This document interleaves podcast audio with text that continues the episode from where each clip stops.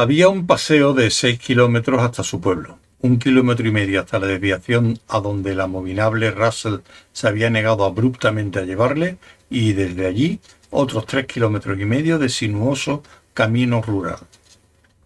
El Saab se perdió en la noche. Arthur lo miró alejarse, tan pasmado como podría estarlo un hombre que, tras creerse completamente ciego durante cinco años, descubriera de pronto que simplemente había llevado un sombrero demasiado grande. Sacudió bruscamente la cabeza, con la esperanza de que ese gesto desalojara algún hecho sobresaliente que encajaría en su sitio y daría sentido al universo. Por otra parte, totalmente desconcertante.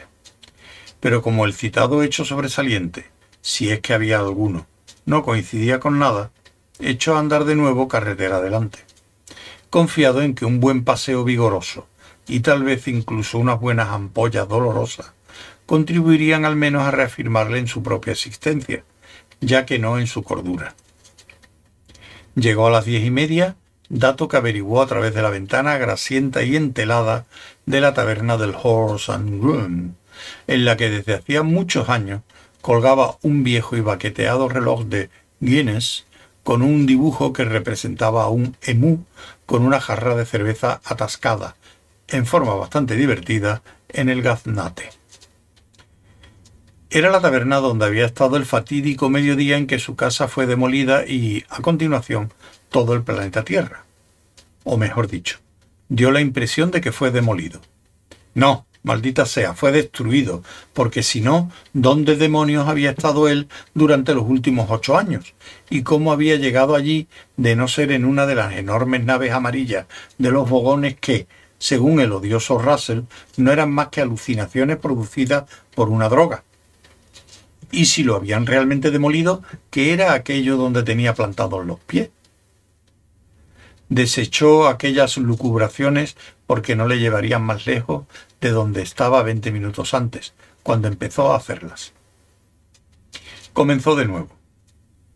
Aquella era la taberna donde había estado el fatídico mediodía durante el cual sucedió lo que ahora estaba tratando de averiguar, fuese lo que fuese, y... seguía sin tener sentido. Volvió a empezar. Aquella era la taberna donde... Aquella era una taberna. En las tabernas servían bebidas, y a él no le vendría nada mal tomar una.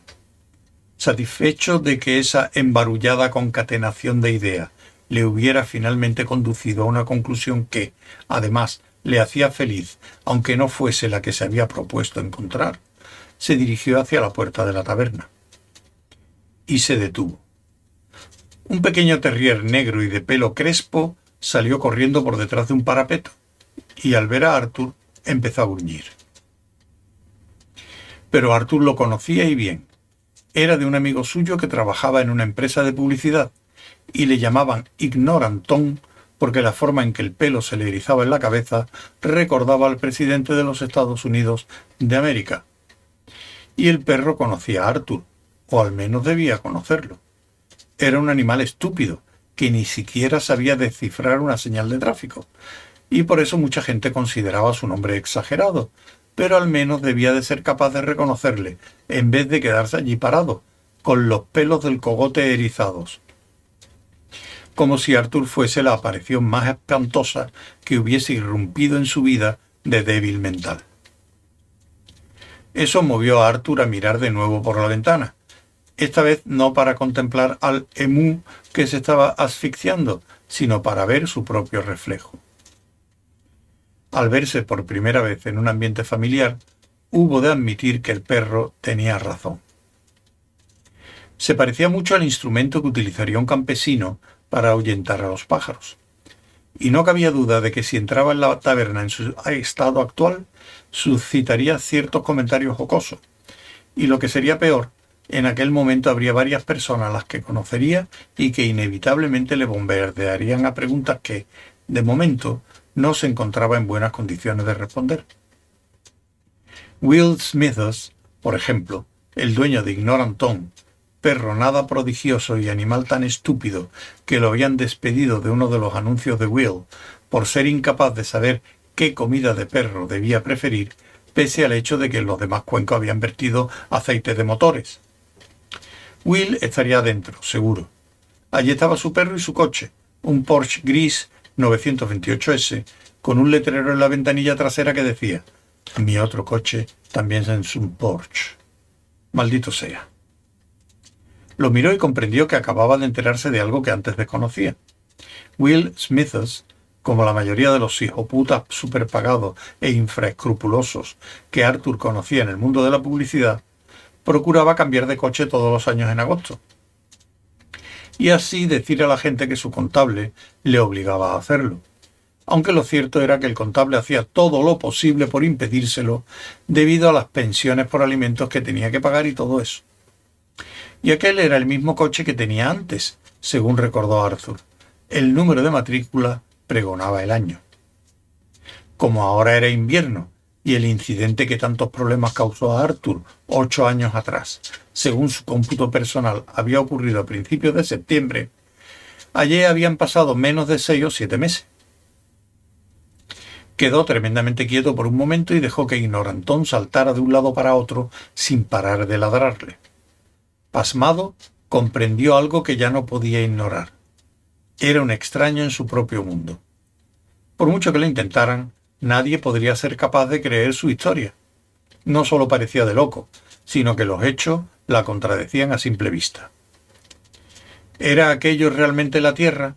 ¿Existía la más leve posibilidad de que se hubiese cometido alguna equivocación sensacional?